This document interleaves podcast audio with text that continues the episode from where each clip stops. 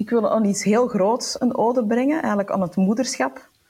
Uh, omdat uh, voor veel mensen lijkt het iets evident, maar ik vind het iets super bijzonder. Um, elke zwangerschap is ook anders. Um, ik ben heel blij dat ik nu een tweede baby in mijn buik voel bewegen. Ik ben er ontzettend dankbaar voor. Um, het is pas om er zo aan te beginnen en zo de juiste partner gevonden te hebben, dat je dat pas kunt bevatten wat dat is, het moederschap. En dat is gewoon enorm veel. Dat is gewoon een, een heel universum dat naast eender welk ander project staat, dat heel belangrijk is. En het is pas door zelf moeder te zijn dat ik mijn eigen moeder veel meer ben beginnen appreciëren. Um, ja, ik vind dat enorm. Ik, ik, apprecieer haar enorm als persoon. En, en, dat is gewoon in een heel, in een heel ander daglicht dat je, dat je de persoon zit die er elke dag voor jou is geweest. Bij deze wil ik zo toch nog eens even ja, stilstaan bij dat groot gegeven wat het, wat het moederschap of het vaderschap is. Want het zorgschap, hoe dat je het ook noemt, er zijn zoveel verschillende samenstellingen waarbinnen dat je de rol van moeder of vader of, of voogd kunt opnemen, dat die allemaal gelijkwaardig zijn. Maar dat vind ik toch wel een heel belangrijk uh, gegeven waar dat we een beetje meer... Uh, waar ik zelf graag bij stilsta, omdat ik het zo omvangrijk en zo belangrijk vind.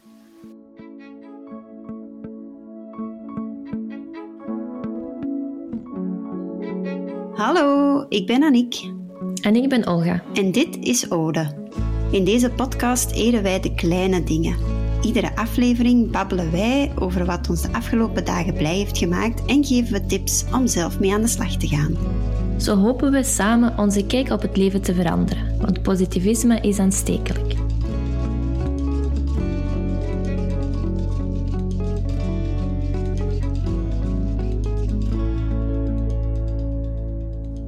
Welkom, welkom allemaal bij de uh, seizoensfinale van uh, de Ode podcast. Wij hebben alvast een heel leuk uh, actueel nieuwtje en wij stonden deze week in Flair.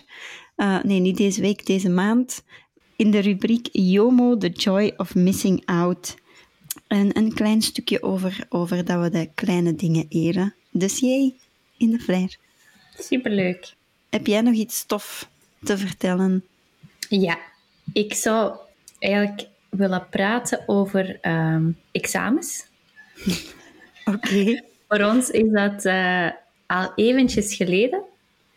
Maar uh, op dit moment zijn er heel wat studenten en scholieren heel hard aan het zoeken, letterlijk, want het is ook nog eens warm weer, uh, achter hun boeken voor de examens. Ehm, ik wou aan u vragen, wat voor een type student dat je was. Uh, hoe leerde je? Ben je een uh, markeerder? Ben je een samenvatter? Ben je een uh, luid op alles opzeggen? Wat was uw beste tactiek of techniek? Ja, ik weet sowieso zo in, in het hoger, als ik niet in de les was geweest, dan kon ik het niet. Ik kon echt niet uit mijn boeken leren.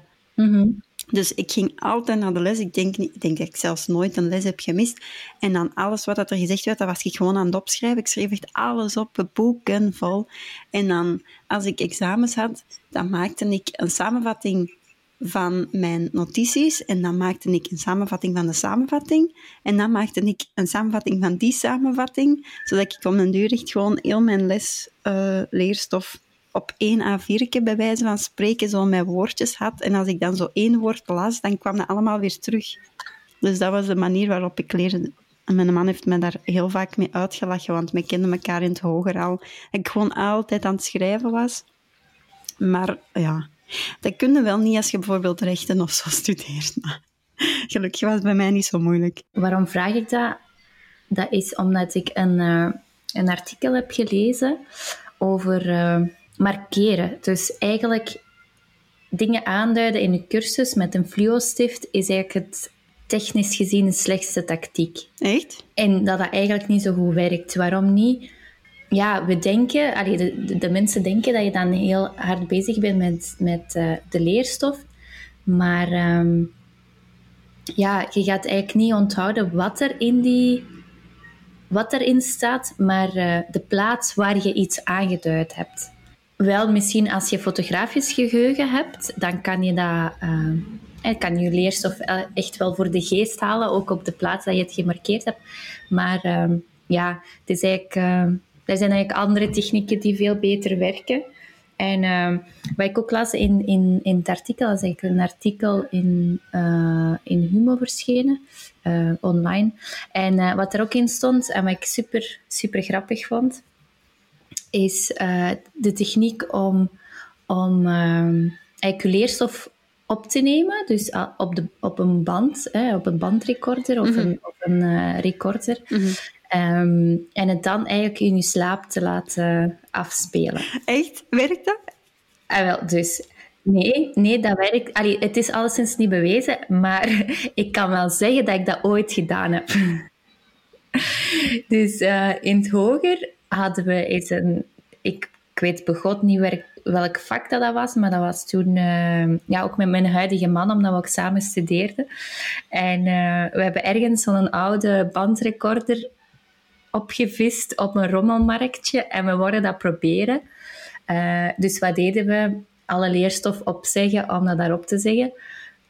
Maar dat was echt, ja, constante slappe lach. En we hebben ons eigenlijk meer geamuseerd dan echt gestudeerd. En dan uiteraard laten afspelen als we sliepen.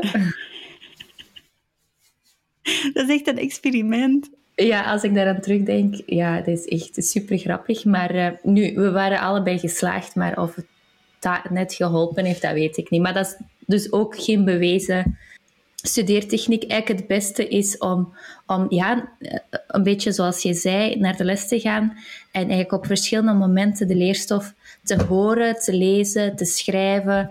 Uh, eigenlijk een combinatie van dingen. Zo kunnen je hersenen dat eigenlijk op, op de meest ver, meest um, dynamische manier opslaan. En, uh, maar het is natuurlijk voor iedereen heel persoonlijk, denk ik ook. -hmm.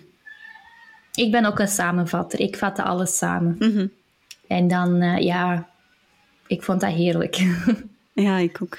Dan, dan was dat toch iets compacter en had, had je het gevoel van, oké, okay, ik moet hier maar 50 pagina's studeren en niet uh, 200. Ja. Dat was, dat was bij mij ook echt zo een wedstrijd met mezelf. Hoe, hoe compact kan ik mijn leerstof? Ja, ja, ja inderdaad.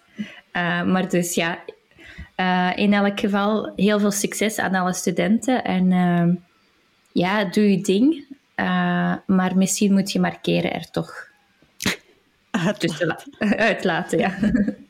ja, ik kreeg net nog een berichtje, heel grappig. Ik was ook helemaal zo terug in die examen mindset omdat mijn broer net een berichtje stuurde dat hem klaar stond te wachten voor zijn vaccin te krijgen.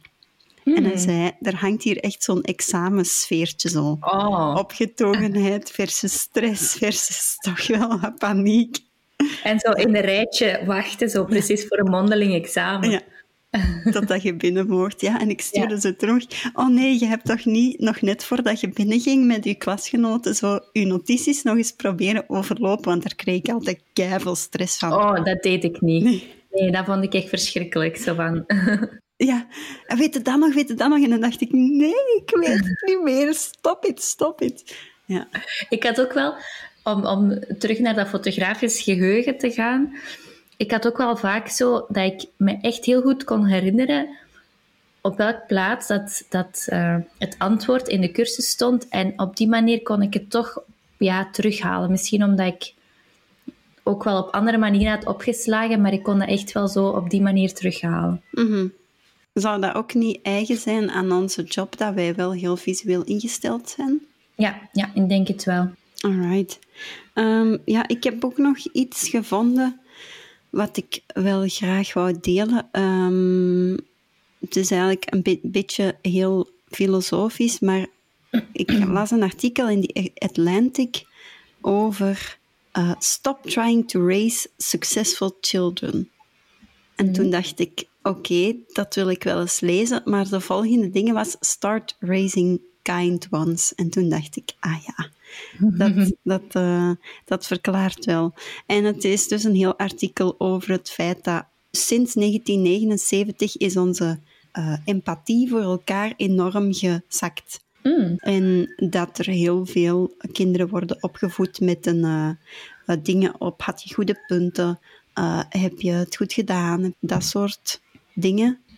En dat we daardoor veel egoïstischer eigenlijk worden, hè? altijd maar met onszelf bezig zijn. En in de artikel staat dus dat we uh, veel liever moeten zijn voor elkaar. En wat dat zij daarbij aanhalen is een fenomeen dat de helpers high heet. Dus zij zijn blijkbaar nog altijd gewired, Darwin-gewijs, om elkaar ook te helpen. Dan hebben ze zo'n experiment gedaan met kindjes dat ze een kommetje kregen met koekjes in en dan zat er een pop. Dan zaten er dan met verschillende kindjes en als zij het koekje aan de pop konden geven en de pop zei jom jom, dan waren ze super super blij. Dat is de mhm. helpers high, dus dat je blij bent om iemand te kunnen helpen.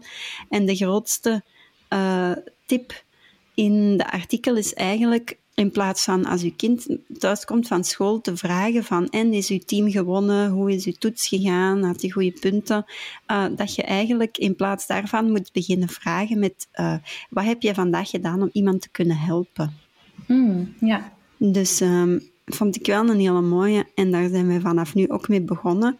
En in de artikel staat ook van ja, in het begin zijn kinderen heel erg van oh, ik ben het vergeten of oh, ik heb niemand gezien. Maar omdat je dat elke dag blijft vragen, dat ze daar, daarmee veel meer ja, gaan nadenken van hoe kan ik hier andere mensen nog helpen. Ja. Maar er zijn een hele hoop andere artikels over ook nog, zo, over dat mensen die um, bijvoorbeeld aan goede doelen heel veel steunen, dat die succesvoller zijn en zo. Mm -hmm, Dus um, een goede vraag om aan de tafel te integreren. Hoe heb je vandaag iemand kunnen helpen? Ja, mooie tip. Misschien ook, het sluit er niet helemaal bij aan, maar uh, ik heb uh, een weekje terug een website ontdekt. Het heet From 7 Till 9 Offline. Zij brengen een uh, ode aan het on-fly zijn. Wat is eigenlijk de insteek? Is dat omdat we momenteel met z'n allen heel veel tijd doorbrengen online, zeker tijdens uh, het hele corona uh, gebeuren, en dat er eigenlijk heel weinig tijd overblijft voor echte ontmoetingen. Dus zij sporen aan om per dag bijvoorbeeld van 7 tot 9 helemaal offline te gaan. En eigenlijk tijd te maken voor, voor iets leuk. Of dat nu een ontmoeting is of iets voor jezelf. En de website staat vol met allerlei leuke tips. Uh, met uh, wat je kan doen, alleen of met anderen. Mhm. Ja, ik vond, dat wel, ik vond dat wel een leuke. Het sluit ook een beetje aan met, met uh, ja, onze visie voor, voor deze podcast. Mm Een ode aan iets, aan, een ode aan iets klein. Een ode aan ontmoeten. En misschien vooral om bewust te zijn van hoeveel uren of tijd dat we per dag eh, doorbrengen online en uh, af en toe die gsm en die laptop toch eens uh, weg te leggen mm-hmm. en uh, ja, op pad te gaan. Nog een klein tipje. Ik heb mij ingeschreven op de nieuwsbrief van Better Allies. Dat is een nieuwsbrief die je wekelijks, denk ik, binnenkrijgt, waarin dat je elke keer vijftal tips krijgt om een, een betere ally te zijn op de werkvloer gaat echt over, over, van, over van alle soorten allies dat je kunt zijn. Over meer vrouwen, over meer kleur, over uh, ja. LGBTQ. Daar zitten altijd kleine dingetjes in waarvan dat je soms denkt, ah ja, maar daar had ik nog niet bij stilgestaan. Maar dat is eigenlijk wel echt waar. Kan je zo wat voorbeelden geven die, van de tips die jij al binnengekregen hebt? Ja, wat ik echt onthouden heb, is bijvoorbeeld... Bij mijn huidig werk gebeurt dat nu niet, maar ik heb dat in het verleden al wel meegemaakt, is dat bijvoorbeeld vrouwen minder uh, de, de mening van de vrouw minder werd gerespecteerd. Mhm. Dus als er bijvoorbeeld een meeting was en een vrouw was iets aan het zeggen, dat er dan een man nogal rap tussen kwam, gefietst of overgepraat, dan een mooie bewoording om te gebruiken om het woord weer terug aan die persoon te geven. Dat je bijvoorbeeld zegt van, uh, ah ja, merci, maar ik zou wel graag nog even willen horen wat dat die of die persoon daarover aan het zeggen was, want ik vond dat interessant. Mhm. En ook een respectvolle manier om, als je er dan toch moet tussenkomen om iets te zeggen, om dat op een respectvolle manier te doen.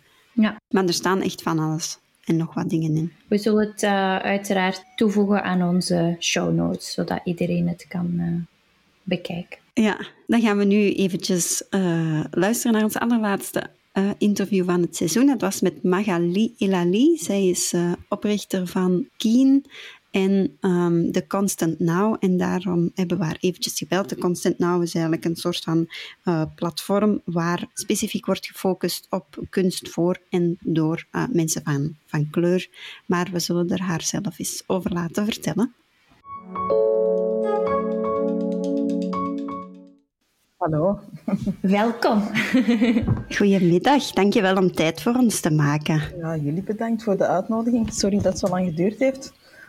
Oh, dat is geen enkel probleem. Wij vragen altijd aan onze gasten uh, of dat ze zichzelf eens even willen voorstellen aan de hand van welke positieve dingen mensen over, uh, over jou vertellen. Oeh, uh, positief. ik ben Magali Elali. ik ben 40. Ik vind dat zelf positief, omdat ik er jonger uitzie. dat is waar. Uh, ik ben moeder. Uh, momenteel nog van één kindje, binnenkort van twee. Ik ben ook zwanger. Uh, ik ben... Ik sta nooit stil. Ik zit nooit stil. Uh, dus ik spring altijd van het ene creatieve project in het andere. ik ben continu bezig. Ehm, wat is er nog positief? Ik ben heel luid. Wat bedoel je daarmee, heel luid? Heel luid. Uh, niet zozeer uitgesproken, maar ik vind het altijd fijn om zo... Ja, om, discussies aan te gaan of, of, of, nieuwe uitdagingen aan te gaan. Uh, ik vind het belangrijk om, om, om een stem te hebben als ik echt voel van... Oh, ik heb hier iets over te vertellen of zo. Ik ben nooit degene die zo stilletjes in de ruimte gaat zitten. Als ik iets te vertellen heb, dan kom ik er ook vrij snel en luidruchtig voor uit. Uh, Um, dus ja. Uh, jij zei net van, ik doe zo heel veel verschillende projectjes. Um, je hebt inderdaad al heel wat op je palmarès staan. Hè. Je hebt ooit Coffee Clutch opgericht met ja. jouw uh, man, een magazine uh, rond persoonlijke verhalen en creativiteit. Ja. de boeken Green Terrier, Wild at Heart en nu ook Keen en The Constant Now. Ja. Um, maar toch lijkt het alsof dat zo door, door al die projecten wel zo dat, dat slow en overal het, het mooie willen inzien, dat dat daar overal in doorloopt. Uh, is ja. dat zo? Ja, esthetiek is voor ons heel belangrijk en een beetje de drijfveer in alles dat we doen. Uh, dus we proberen altijd wel aan de hand van het mooie te beschrijven of om het te laten zien om een positieve boodschap uit te dragen. Dus de zoektocht naar het esthetische, dat is wel iets dat alle projecten met elkaar verbindt. En ook het uh, aspect van storytelling er rond is voor ons heel belangrijk. Dat je niet enkel een product moet tonen, maar dat, het, dat je het ook uh, ja, de functie ervan uh, moet bepalen of de context en de verhalen die er rond zweven zijn eigenlijk even belangrijk als het product aan zich. Dus mm -hmm. dat is wel iets dat, dat alles met elkaar verbindt. Het gevoel voor esthetiek. Voor mij lijkt het ook alsof jullie alles kunnen en ook alles zelf doen ja, jullie fotografie, copywriting, styling, vormgeving, hè, jullie doen ook alles in, in huis, lijkt me. Um, hoe, is dat, hoe is dat ontstaan? Um, Bart, mijn partner, die kan heel veel. uh, dus heel veel gaat uit van hem. Hij is eigenlijk echt de drijvende kracht achter alle projecten die we doen. Hij heeft heel veel skills opgebouwd uh, en hij scherpt die ook altijd aan. Dat is zo'n uitdaging voor hem om zich continu te vernieuwen en, en, zich te blijven verdiepen in nieuwe disciplines en om heel tijd mee te zijn. Allee, we merken het gewoon nu dat er, er is heel veel concurrentie van jongere generaties en om, om mee te zijn moet je jezelf altijd blijven heruitvinden. Um, en het is niet hoe meer ervaring dat je hebt, hoe meer geld dat je kunt vragen, ook niet. Omdat er altijd cowboys zijn die onder de prijs uh, beginnen te werken. Dus je moet eigenlijk ja, altijd meer en meer aanbieden voor hetzelfde bedrag. Dus uh, dat dwingt u om altijd uzelf te vernieuwen, nieuwe skills aan te leren en het zoveel mogelijk in huis aan te bieden. Dat als eenmaal een klant bij u is, dat die ook voor verschillende dingen bij u terecht kan. En dat is ook wat klanten nu van ons altijd verwachten. Dat we meerdere dingen doen, uh, dat we meerdere dingen kunnen. Dus het is een beetje ja, eh, een logische stap om, om heel veel verschillende diensten aan te bieden. Ja. En wat doen jullie dan precies voor klanten? Want de dingen die dat ik juist heb opgenoemd, zijn volgens mij uh, dingen die dat van jullie zelf vooral komen. En voor wat kunnen klanten dan bij jullie terecht? Uh, bijvoorbeeld, we zijn nu een fotoshoot aan het voorbereiden voor Heart of Gold. Dat is een baby, uh, baby kledingmerk, textielmerk ook. Daar doen wij alle fotografie voor. Dus dat is ook de, de styling, ehm, de fotografie, de conceptbepaling van waar gaat die collectie naartoe, welke sfeer willen we neerzetten. maar we werken ook voor architecten, projectontwikkelaars. daar schrijven we verhalen voor. we doen de copywriting doen de fotografie, de vormgeving van de brochures die, die ze willen uitgeven. Um, we ontwerpen boeken voor klanten. Um, we schrijven intro's, we schrijven bedrijfsteksten. Uh, we, maken, we bouwen websites. En zit er eigenlijk een gemeenschappelijke deler over jullie klanten? Omdat het zijn heel veel verschillende soorten beroepen eigenlijk. Maar zeg je van ja, dat, verbindt die wel allemaal? Dat hebben ze wel allemaal? Mm, dat is moeilijk te zeggen, omdat het, het gaat echt van het ene uiterste naar het andere. Want we hebben dan zo'n babykledingmerk, maar we werken ook voor een begrafenisondernemersgroep. Ah ja. Dus die twee hebben niks met elkaar te maken. Dat is echt het extreem uiterste. Die zijn ook gewoon gevoel, op zoek naar... naar ja, ze houden van de manier waarop dat we verhalen vertellen. Dat we het op een hele toegankelijke, hele visuele en een heel visuele manier doen. Zelfs in onze teksten, dat het eigenlijk heel toegankelijk is en dat je, ja, dat je het op een casual manier kunt brengen eigenlijk. Dat, dat mensen het graag lezen, dat het niet aanvoelt als reclame, maar dat, het, ja, dat er zeker een naturel van uitgaat. Dat is wat klanten altijd tegen ons mm vertellen. Van, het ziet er allemaal zo natuurlijk uit en dat is echt waar ze naar op zoek gaan als ze bij ons terechtkomen. En uh, vinden mensen jullie of gaan jullie zelf op zoek naar, naar uh ja, naar klanten of, of, of uh, leuke projecten? Hoe, hoe gebeurt dat? Tot hiertoe hebben de mensen ons altijd al gevonden. Dus uh, als ze beroep doen op Keen, vinden ze ons altijd wel. Dus daar zijn we heel dankbaar om. Uh, het zijn gewoon die creatieve projecten die we zelf opzetten. Hè. Als we een idee hebben voor een boek, dan, dan presenteren we dat bij de uitgever met wie dat we al hebben samengewerkt. Um, of die idee van, van, de gallery, van de gallery nu, dat is ook iets dat gewoon vanuit ons eigen is ontstaan en waar we gewoon in zijn gevlogen. Dus onze eigen projecten initiëren we zelf en ons commercieel betalend werk, ja, zo vinden de mensen ons via Instagram, via de website. Um, mensen die doorvertellen dat ze tevreden zijn over ons of klanten die blijven terugkomen. Ja. Mm -hmm. En de, de gallery, is dat, dan, is dat dan Keen of is dat dan de Constant Now? Wat is het verschil tussen die twee eigenlijk? Wel, Keen is eigenlijk de naam van ons commercieel bedrijf. Dus dat is eigenlijk het bedrijf waar dat klanten beroep kunnen doen op onze diensten. En de Constant Now is er gewoon een klein onderdeeltje van. Dus dat is echt de gallery, mhm. waarbij dat we ja, een nieuw concept hebben uitgewerkt. Dus um, de Constant Now valt wel onder Keen, omdat het ook beroep doet op verschillende diensten, zoals eh, fotografie en websites en, en, storytelling. Maar het zijn wel twee aparte dingen. Ja. Dus Keen is eigenlijk een veel grotere noemer dan het kleine, dan het kleine Constant Now dat we nu nog maar net hebben opgestart. Ja.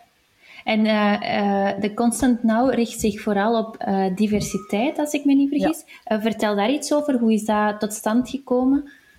Um, wel, we hadden al langer het idee om een, een eigen galerie te starten. Voornamelijk omdat allee, we, wonen, we hebben een uh, fabriekspand gekocht een paar jaar geleden, die we helemaal hebben gerenoveerd. En het gelijkvloers uh, verhuren we vaak als ehm, tentoonstellingsruimte aan kunstenaars of aan peerbureaus of aan merken die gewoon een eventruimte nodig hebben. En het publiek dat bij ons over de vloer kwam was altijd wit. Um, ik begon me er zelf een beetje aan te storen eigenlijk, omdat ja, naar aanleiding van Black Lives Matter movement kwamen er zo allerlei verhalen en emoties naar, bij mij ook naar boven, dat ik zoiets had van, ja, ik zie dat er veel te weinig bougeert in, in België, vooral in Vlaanderen. Uh, Bart deelde dezelfde bezorgdheid. Uh, ik ben ook kunsthistorica van opleiding, maar ik ben meer zo de lifestyle sector uitgegaan. Maar bij mij kriebelde het altijd zo wel om, om, om zo terug iets te creëren, om zo terug te cureren. En we hadden die ruimte toch. Dus um, het is eigenlijk via een toevallige ontmoeting uh, via Kevin van Please Add Color, die een organisatie heeft die exact dezelfde missie deelt als die van ons, dat we hebben besloten om samen te werken en om het heel snel uh, op te zetten eigenlijk. Um, want we zaten toen bij Antwerp Art Weekend. Um, dat is eigenlijk een heel mooi initiatief waarbij dan meer dan 70 galeries en kunstinstellingen in Antwerpen de deuren openen gedurende één weekend. Uh, dat we zoiets hadden van, hey, uh, dat is een perfecte opportuniteit om te springen. Laten we het gewoon nu doen. en dus hebben we het gewoon in één keer gedaan en hebben we het gelanceerd en hebben we alles gefine-tuned. En ja, hebben we gewoon eigenlijk een eerste tentoonstelling uh, gemaakt. En nu gaan er nog meerdere volgen. Dus dat is wel heel spannend. Ja. En hoe is, dat, hoe is het onthaald? Heel positief, heel positief. Uh, ik was een beetje wantrouwig, alleen wantrouwig, een beetje zenuwachtig eigenlijk over hoe dat het onthaald ging worden, omdat diversiteit een vervelend onderwerp is voor heel veel instellingen. Uh, dus ik was er eigenlijk op gebrand om altijd een antwoord klaar te hebben, maar ik heb de antwoord niet moeten geven. Dus uh, mensen vonden het heel fijn. Ze vonden het verrassend, vernieuwend, origineel. Um, en ze waren gewoon blij dat er iets gebeurde op het vlak van diversiteit met een positieve spin. Dus um, nee, het is heel goed onthaald geweest. Ja, ik ben heel content. De eerste expo is nu net voorbij. Ja. Um, in november, denk ik, volgt er een tweede deel. Je bent ondertussen, zoals je net zei, ook hoogzwanger. Hoe heb je dat beleefd om dat zo snel allemaal in orde te krijgen? Dat, dat was wel de struggle. Um, um, ik, heb, uh, ik ben heel hard gegaan met het uh, opstarten van die tentoonstellingen, met het opzetten van een nieuw concept, dat ik mijn lichaam een beetje verwaarloosd heb. Ik heb ook nog een driejarige rondlopen die alle aandacht opeist, dus dat was gewoon heel intens. Uh, vorige week ben ik ook op de spoed beland met vroegtijdige weeën, omdat het uh, allemaal ja, te, te veel ontworden was. Um, dus ja, ik ben over mijn limiet gegaan. Uh, ik raad dat ook niemand aan om zo met zo'n groot project te beginnen als je met een grote, dikke buik rondloopt. Het was een beetje te veel, maar ik ben heel blij dat we, dat we toch zijn gesprongen. Uh, het is nu ook dat ik uh, aan het rusten ben mm -hmm. en dat ik terug bij mezelf ben, dat ik kan genieten van die zwangerschap en dat ik zoiets heb van oei, binnen twee maanden is hij er, de tweede zoon. Um, maar ja, ik vond dat wel heel intens om die dingen te combineren. Ja, maar het wordt alleen nog intenser. Hè. Als je twee kinderen hebt ja, dan... Dit is een voorbode voor wat gaat komen. Hè. Dus uh, stilte voor de storm. ik ben er klaar voor. ja, over uh, veel combineren gesproken. Ik denk, ja, voor, voor uh, vele mensen was het afgelopen jaar echt... ja, liepen werk en privé heel veel allee, door elkaar eigenlijk. Bij jullie is dat eigenlijk nooit niet anders geweest, want je werkt heel vaak samen met, uh, met je partner. Ja. Um, hoe, hoe gaat dat eigenlijk? Hoe, hoe, hebben jullie een duidelijke taakverdeling of, of uh, loopt het altijd even goed? Of, uh... De, ik heb er één woord voor, dat is intens. Ja. Dat is ontzettend intens. Als mensen zeggen van, oh, dat is toch wel leuk om je partner elke keer te zien, om van thuis uit te werken in je eigen gebouw, uh, dat is intens. Ja. Um, je moet echt wel weten waar je aan begint. Je moet weten wat je aan elkaar hebt.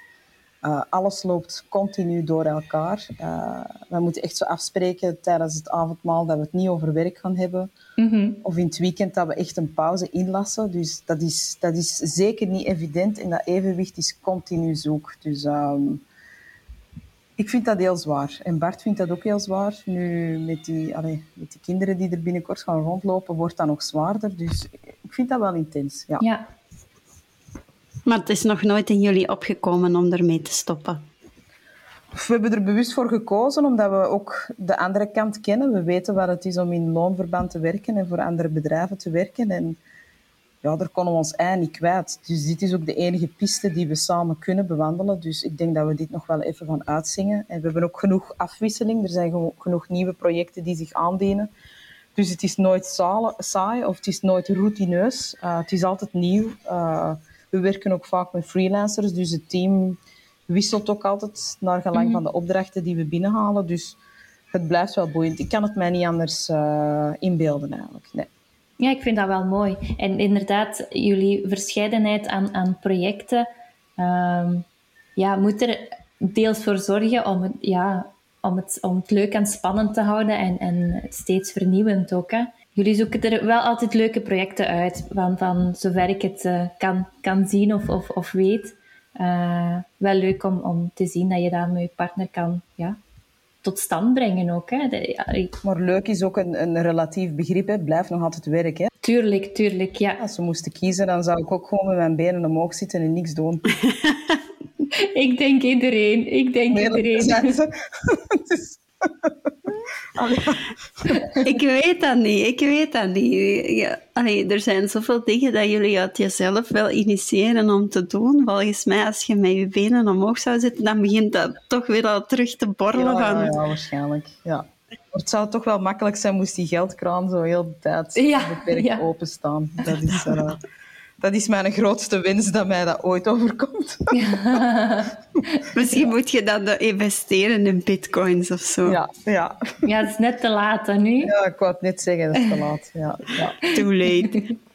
Eh, ik las in een interview van een tijdje geleden hè, dat jij toen ook al vond van er, is, eh, veel, er zijn veel te weinig mensen van kleur vertegenwoordigd in, in musea.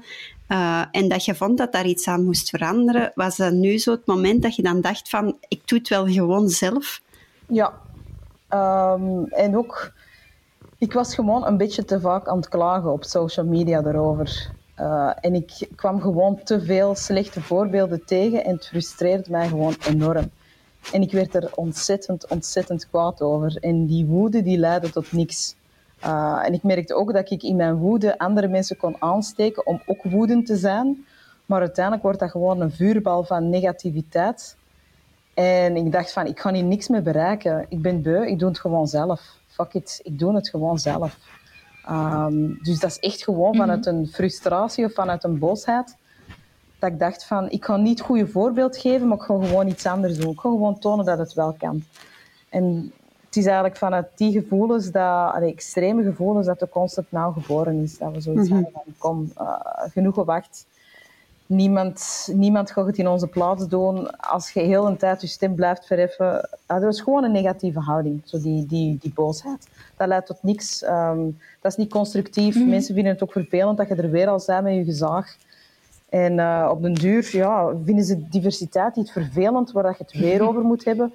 Dus we dachten van, we laten het gewoon zien. En we zorgen er voor, gewoon voor dat het zo natuurlijk overkomt. In de hoop Ja. dat andere mensen er ook gewoon een attitude naar gaan kijken en het als iets evident beschouwen dat het gebeurt. En het niet uh, bijzonder vinden als het eens een keer gebeurt. Wat ze nu van de concept nou wel vinden. Van, oh, dat is zo bijzonder, dat is zo speciaal. Dat is Ja. voor ons niet meer dan normaal dat je meer kleur laat zien. Dus ik hoop dat we zo een beetje een mindset bij mensen kunnen veranderen. Maar dat is eerder door, door het zelf te doen dan door te ranten en te klagen op andere mensen. Want dat vraagt evenveel energie als iets opzetten.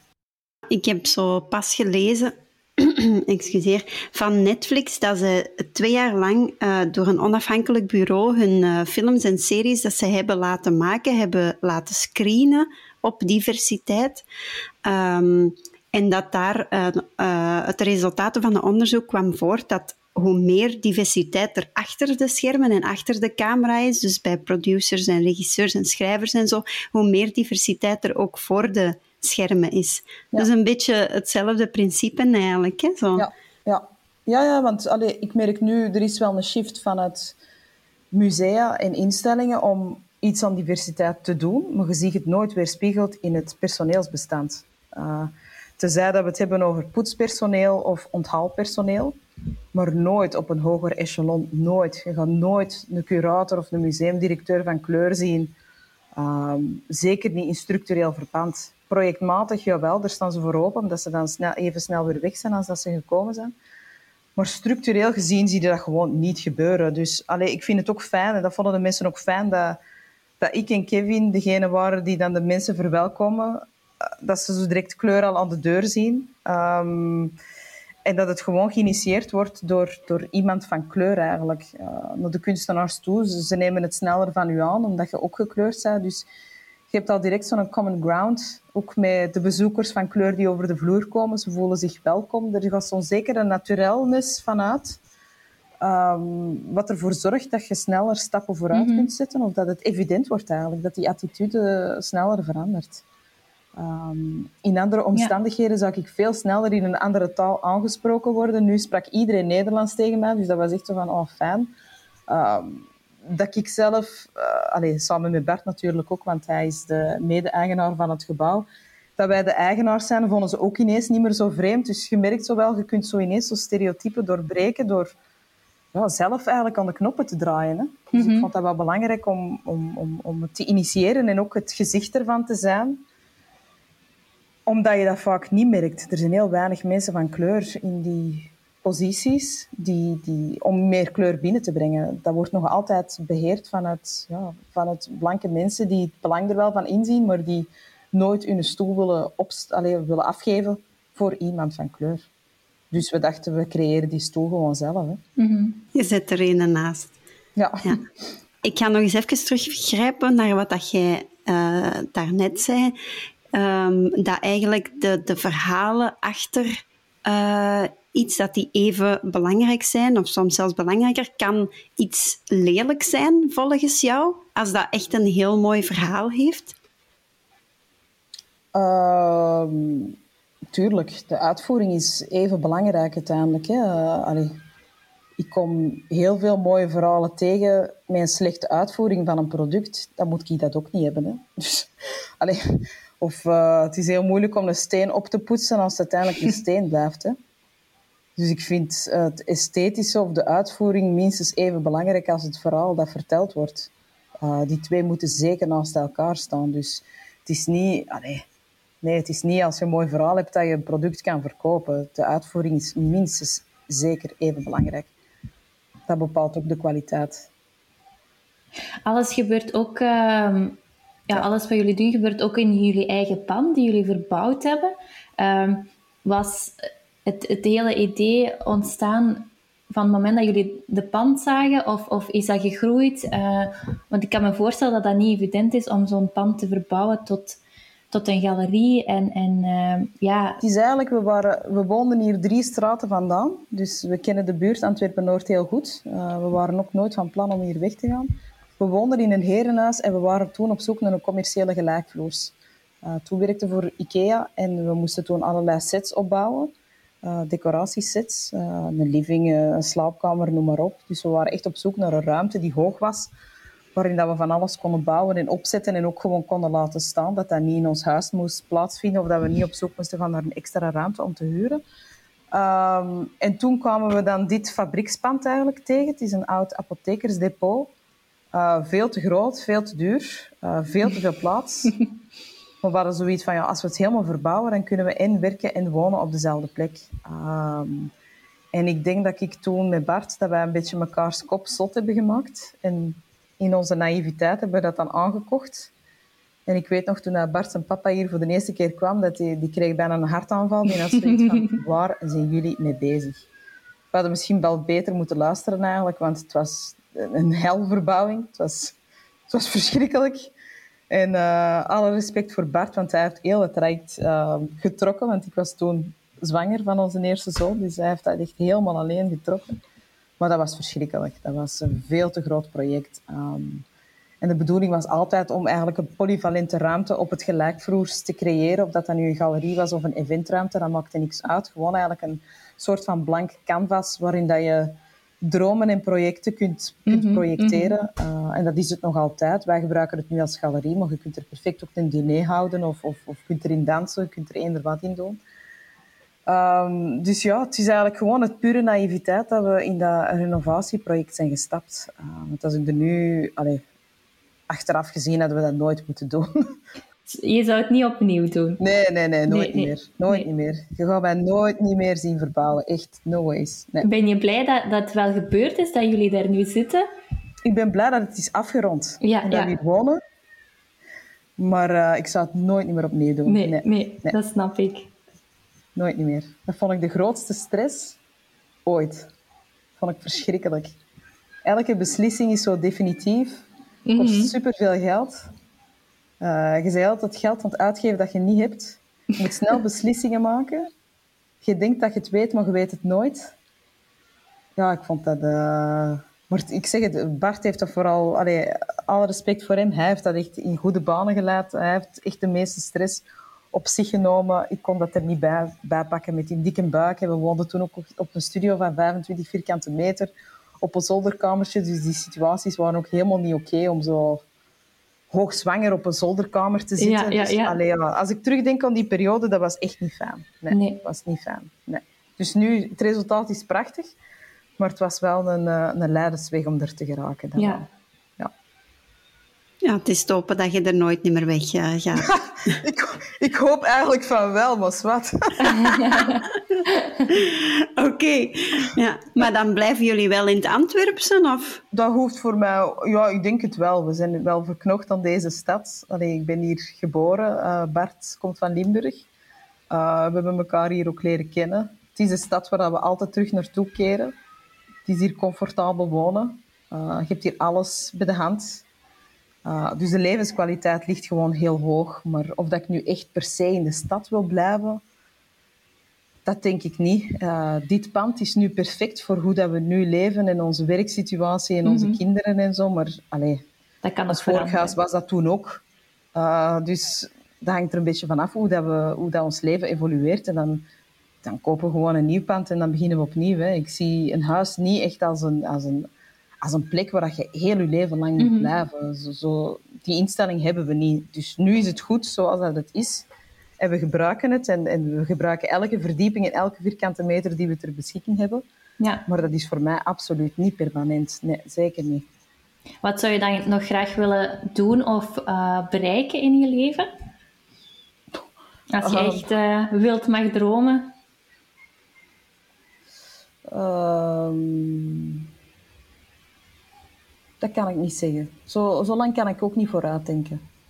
Uh, dat we nu de Constant Now zouden runnen op de manier waarop dat we het nu doen, dat had ik ook nooit gedacht, twee jaar geleden. Dus dat is ineens zo'n opportuniteit die zich aandient, waar we heel blij mee zijn.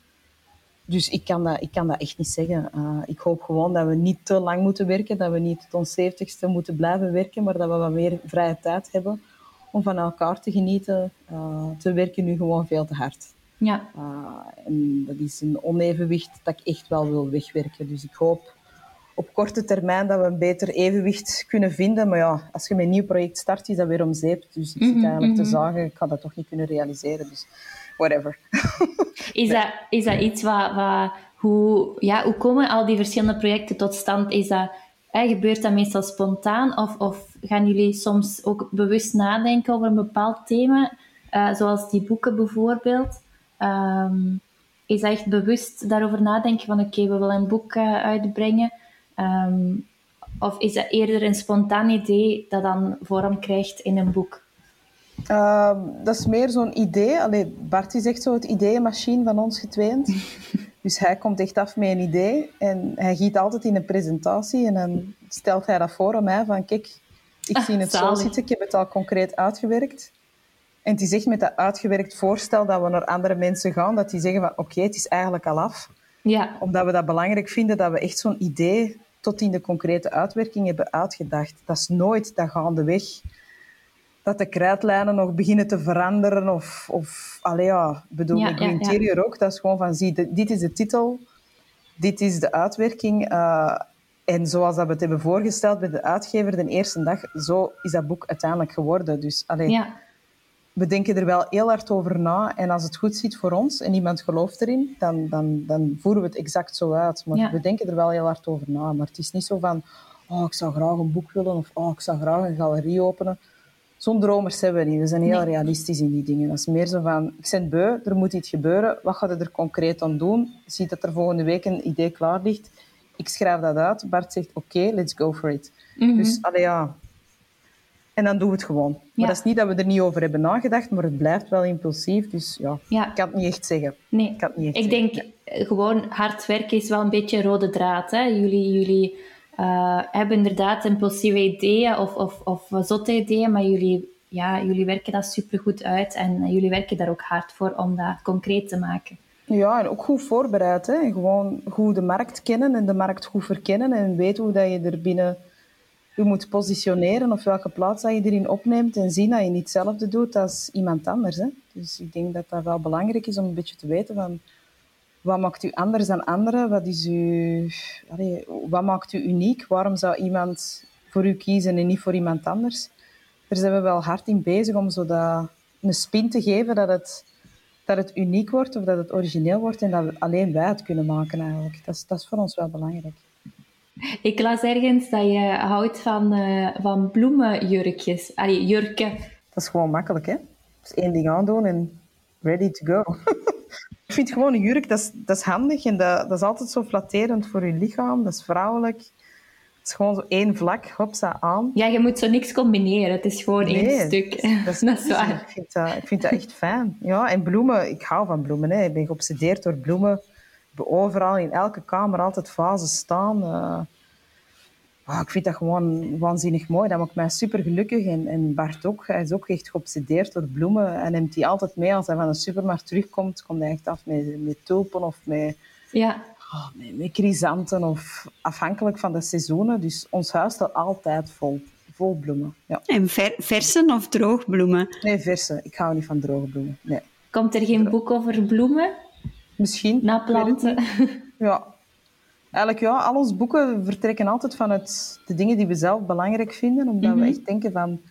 Als uw verhalen echt zijn, dan voelen uw lezers dat ook. Dat moet kloppen.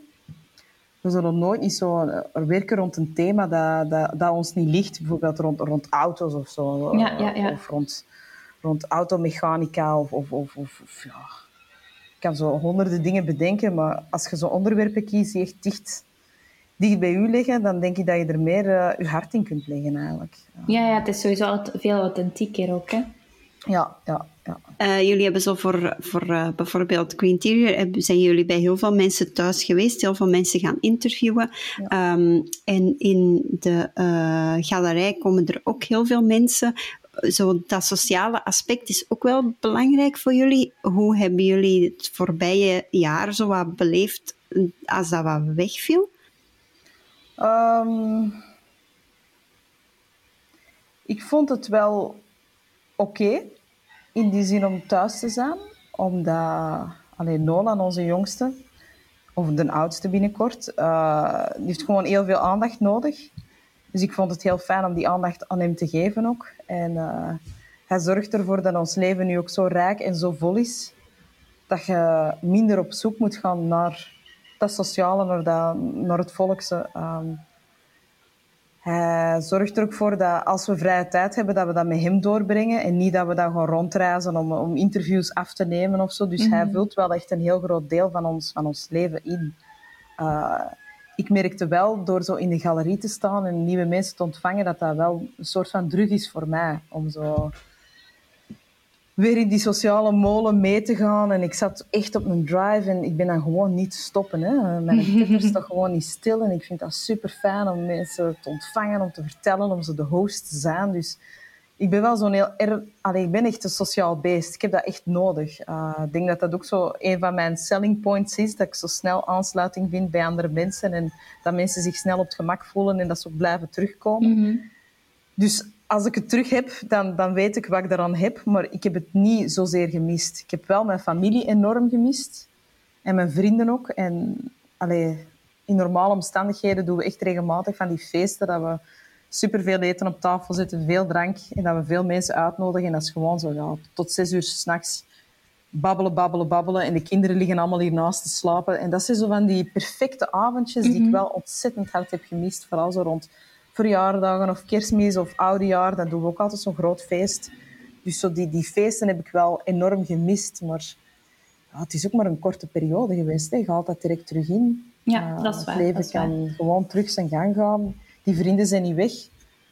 Familie is gelukkig ook niet weg. Dus je kunt dat snel terug oppikken. Mm -hmm. dus, uh, allee, ik ben heel blij dat de tijden nu gaan veranderen. En hopelijk laat iedereen zich vaccineren en uh, is het snel voorbij. Ja. Um, maar ja, ik vond het een bijzondere tijd. Maar ja, je hebt ook zo'n beetje het gevoel dat het leven wel heeft stilgestaan, hè, omdat alles zo traag liep. En... Maar ik heb niet echt het gevoel dat we zo mentaal niet zijn kunnen groeien. Uh, mm -hmm. Vooral door zo, ja, u meer te focussen op het huiselijke eigenlijk. Hè. Ja, ja, dat vond ik wel belangrijk. Mooi. Ja, het was inderdaad wel dingen om weer zo wat stil te staan bij wat dat je belangrijk vindt en ja. wat dat echt heel veel betekent. En ja, zelfs als je zegt van ja, ik merk als ik zo in de dingen sta en ik praat met mensen, dat, dat, dat zo het sociaal dingen in mij, dat komt dan zo naar boven. Dan weet je inderdaad ook weer van oké, okay, dat is iets wat ik moet, wel moet meenemen en vasthouden, maar toch wat balanceren of zo. Ja. Ja, ja ik moest daar ook bij denken dat dat eigenlijk uw positief eigen, allee, een van uw positieve eigenschappen is uh, wat je in het begin heel moeilijk kon, kon vertellen. Uh, maar dat je toch wel, wel hebt, sowieso. Ja, zo ja ik, ik babbel graag. Ehm, ik heb graag contacten met mensen en ik, ik wil altijd weten van wat doen ze, hoe, hoe zijn ze hier beland, uh, wat maken ze. Uh, gewoon dat we van, van elkaar kunnen leren. Dus ja, dat is misschien wel iets positiefs. Um, en dat had ik wel gemist.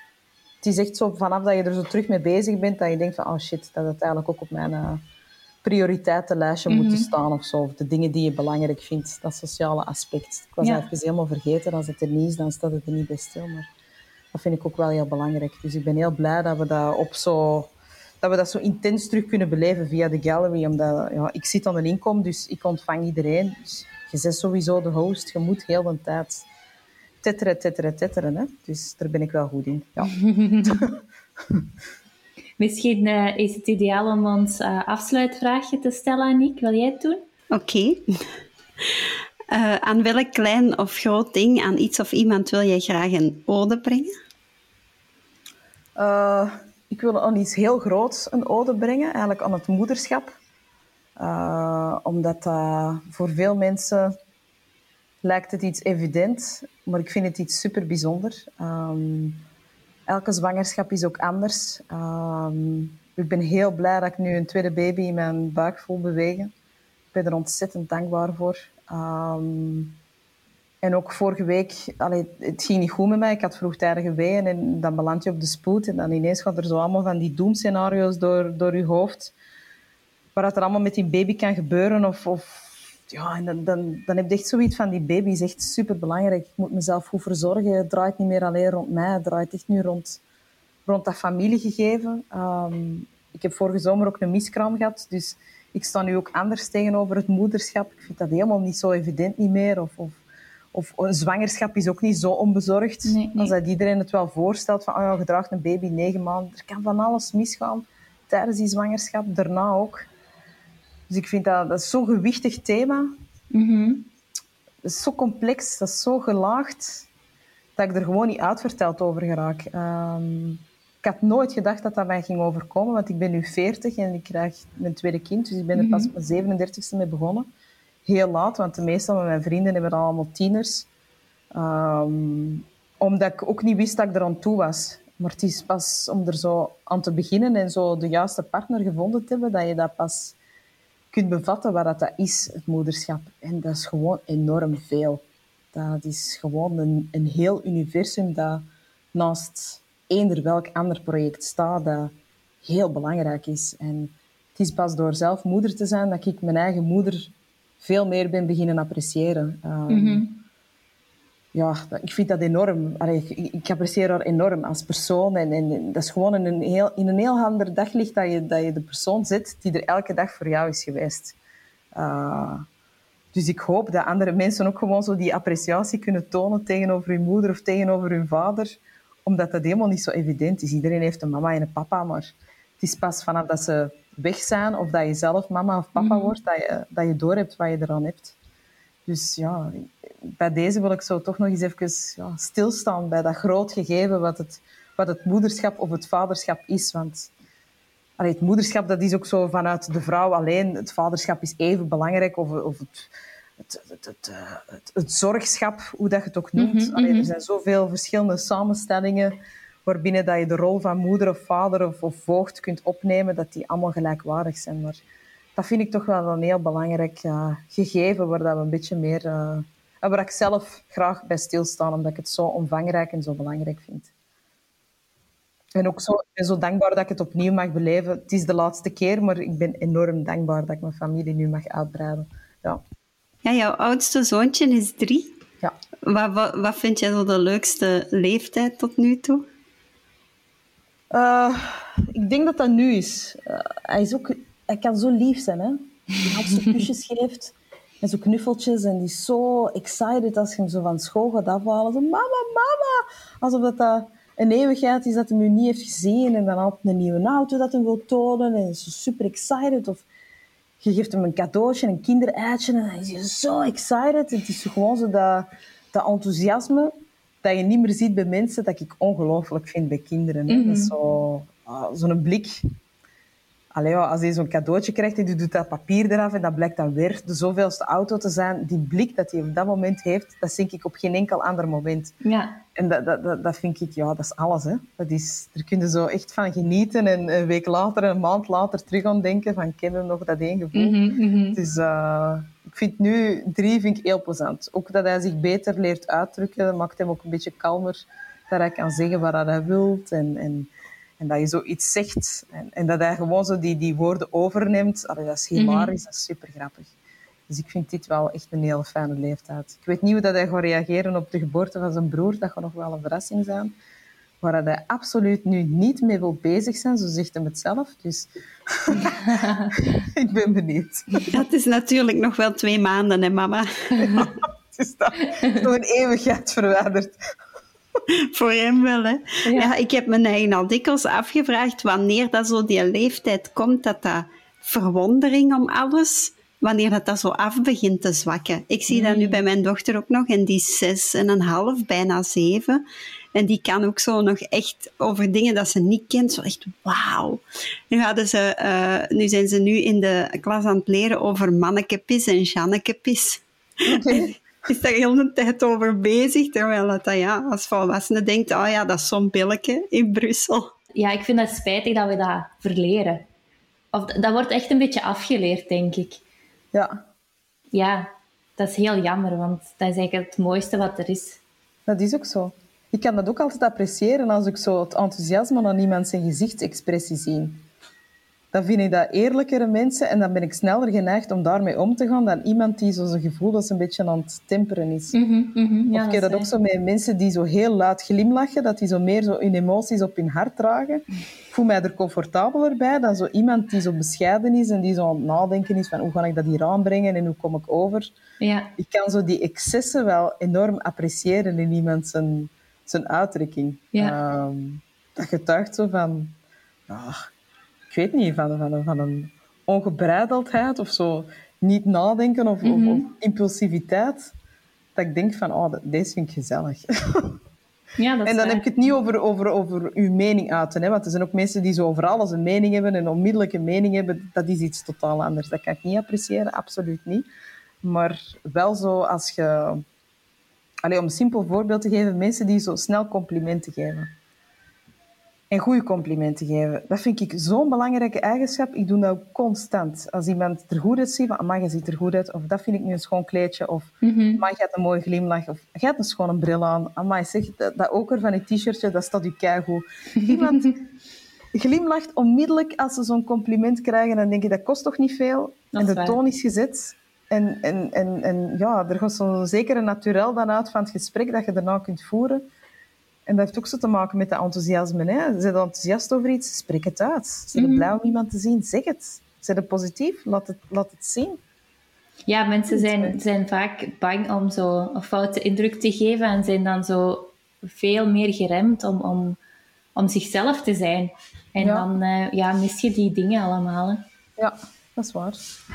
Ja, terwijl dat zo een, een, een echt waardevol compliment geven, dat kan als degene die het compliment geeft ook echt keiveel goed doen. Want ik weet nog, een aantal jaar geleden was het zo, hè, op 1 maart is het complimentendag. En dan had ik zo bedacht dat ik eh, al mijn collega's ging eh, een complimentje eh, geven. En dan ben ik echt een dag van tevoren tot, tot keihard s'avonds bezig geweest om iedereen een mailtje te typen met echt een super gemeend compliment. Ehm, ah, de- als ze dan 's morgens op het werk toekwamen, dat ze dat in hun mailbox konden vinden. En ook vooral het bedenken en het versturen was al geweldig. En dan die reacties. En iedereen had dan zo van, ah, ik ga u ook een compliment teruggeven, maar daar gaat het eigenlijk zelfs niet om. niet om. Nee, nee, nee, dat is Dat is waar. waar. Nee. Ja. Ja. En dat kost niet veel moeite, hè? Nee. Een compliment geven. Dus allee, je kunt altijd wel iets positiefs bedenken, vind ik, over iemand. Of over iets oppervlakkig of zo, waar dat die andere persoon echt wel mee opgezet is en zich beter voelt. En ik vind dat we dat veel te weinig doen met elkaar. Zeker zo als we elkaar echt fysiek nu terug kunnen zien, Mhm. dan denk ik, pik dat toch gewoon terug op. Doe dat toch gewoon. Doe dat gewoon. Heeft iemand een mooie stem? Zeg dat toch gewoon. Ligt hij zijn haar goed? Zeg dat toch gewoon. Allee, dat zijn zo van die kleine oppervlakkige dingen, maar ik vind dat zo belangrijk. Dus bij deze, we moeten elkaar meer complimentjes geven. Ja. Ik ga dat meepakken. Ik vind dat, ik vind dat inderdaad... Uh, dat, ja, iedereen zegt dat wel eens, maar je vergeet dat ook heel snel. Dus uh, we gaan dat terug uh, hoger op ons prioriteitenlijstje zetten. Ja, je moet er ook niet mee wachten totdat je er zelf eentje krijgt. Nee, nee, deelt, nee. Deelt ze gewoon uit. ik vind dat ook leuker om te geven, denk ik, om zelf te krijgen.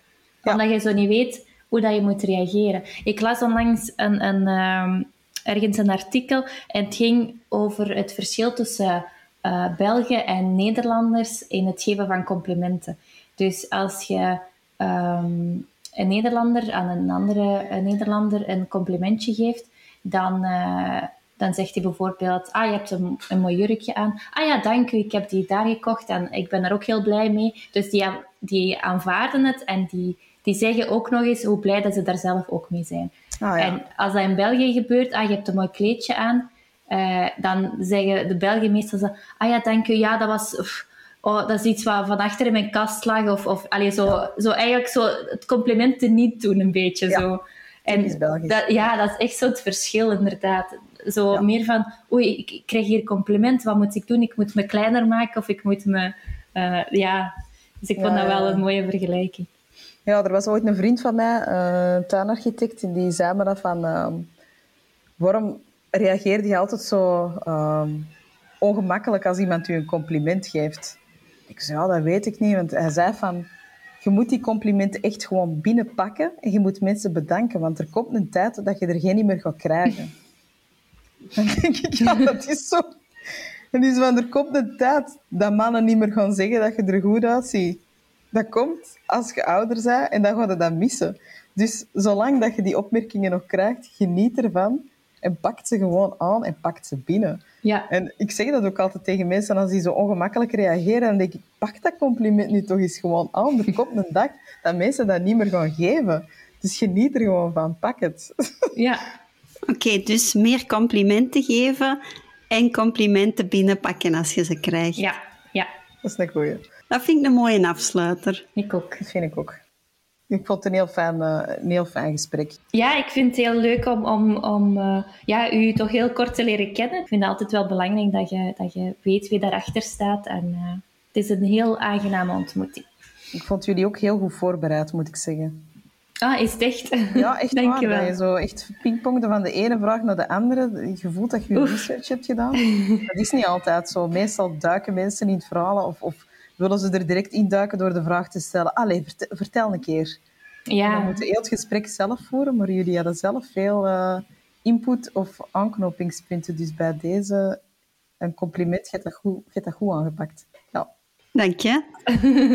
We nemen het mee. We nemen het mee. Ja. Nee, kei leuk.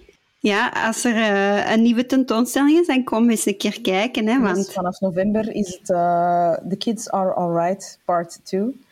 Dus dan gaan we eigenlijk verder op uh, de tentoonstelling die we nu eigenlijk voor de eerste keer hebben verkend. Uh, dus we werken weer rond de stereotype beeldvorming van de jeugd, maar nu mm -hmm. met andere kunstenaars en andere disciplines. Ja. Uh, het is gewoon een thema waar dat we nog niet snel... we zijn er nog niet over uitgepraat, dus we breiden er een vervolg aan in november als de baby er is. En de baby naar de crash gaat, dan heb ik terug mijn handen vrij. Dan kan het weer. Kan yes. het weer. Ja. ja, ik wens u in ieder geval een heel vlotte zwangerschap nog. De dank laatste u, loodjes. En yes. uh, vooral een heel korte, snelle, pijnloze bevalling. Ik weet dat yes. dat niet bestaat, maar toch, ik wens het u toe. Dank u. En uh, ja, een wolk van een baby die doorslaapt dan zo.